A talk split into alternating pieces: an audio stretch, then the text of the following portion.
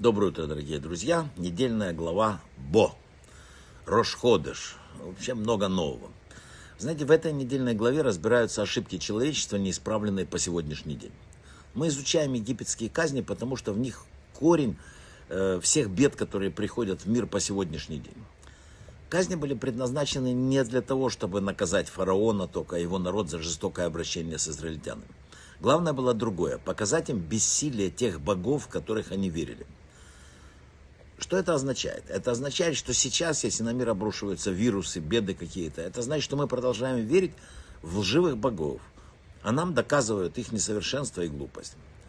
Если мы сегодня приводим в мир все бедствия своим тупым нежеланием поменять себя и мир, то это только потому, что мы не вынесли урок из того, что было. Каждый верит в свое, у каждого свой бог. Один верит в связи, один в деньги, один в ноутбук. Все что угодно, но только не Богом. Если мы представляем себе вот этого вот э, Бога как одну из сил, которым надо дать подношение, отделавшись от него, то мы верим в ложного Бога. Если мы считаем, что Бог это тот, кто просто требует от нас дать чего-нибудь мне, а я там э, за это не буду закрывать глаза на, на твои действия на земле, такого нету. Здесь совсем о другом речь идет. Все, все что э, придумывают себе люди, это не боги, это силы. Да?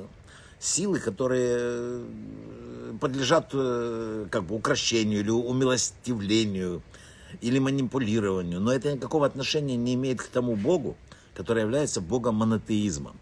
Богом, в который, э, как бы, если ты приближаешься к Богу и считаешься его в глазах праведным, только тогда, когда ты исправляешь свои душевные качества, а не прыгаешь в длину, укращаешь гору или даешь ему подношение.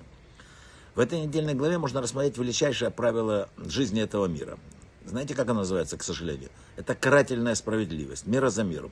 Как ты поступишь, так поступят с тобой. Этот мир отмеряет тебе так, как ты меряешь ему.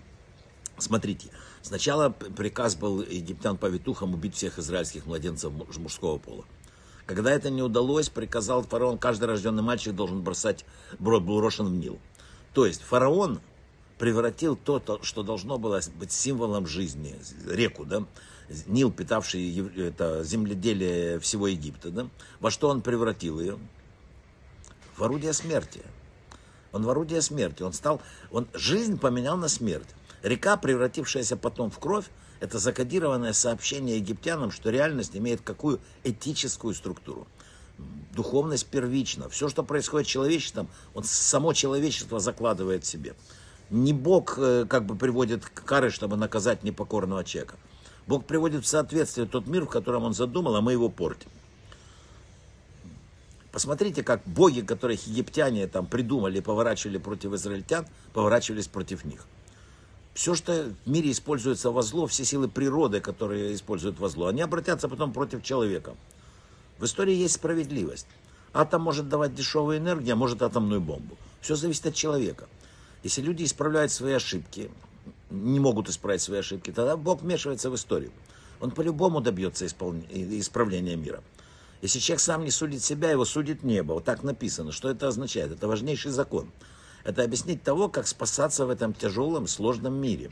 Надо судить себя каждый день, подводя итоги своего дня по очень жесткому эталону, чтобы, беря на себя обязательство утром исправить это. Это единственный путь человека на земле. Небеса как бы говорили египтянам, вы совершили там или поддержали даже пассивно убийство невинных детей. Теперь есть только один способ, благодаря которому вы хоть как-то осознаете зло. Вы сами пострадаете, и все ваши первенцы погибнут. В этом мире первично слово. Этот мир построен на духовной основе. Любую ситуацию можно исправлять только в духовном мире, исправляя себя. Проблема в том, что если мы не исправляем этот мир, будем поклоняться телевизору, компьютеру, врачу, космонавту, я не знаю, там, вступает в силу жесткий закон. Человек должен доказать свое право жить в этом мире. Все можно поменять, но только в духовности. Первично слово. Короче говоря, надо выполнять предписания Бога и жить как человек. Только в понимании Бога как человек, а не в нашем понимании. Расскажу короткую майсу. Однажды извозчик пришел к Раве Вину э, из города Александра с жалобой странной. Рэбе, моя лошадь отказывается от пищи. Равин спрашивает, слушай, а ты сам как кушаешь? Нормально? Аппетит хороший? Ты говорит, да, отлично. А ты благословляешь на еду, там, произносишь молитвы какие-то? Он говорит, Рэбе, мы при лошадях, откуда у нас взять время? Я живу просто, ничего этого не делаю. И тогда сказал ему Равин, ты ведешь себя как животное. Поэтому твоя лошадь для равновесия поступает как человек. Не ищи себе послабления, начинай жить как человек. Тогда лошадь у тебя будет кушать с аппетитом. Вот такая простая история, ее можно вслушаться и понять.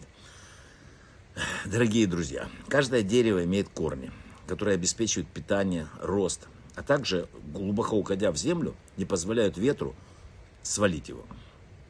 Так и в духовном плане. Человек должен пустить кормы, чтобы они пытали его. Да, вот эти корни должны закрепить его, давать энергию, рост, а также силы выстоять против сотрясающих вот этих ветров, которые бушуют в этом мире. И тогда все будет хорошо. Брахава от слаха, всего самого самого лучшего. Ходыштов.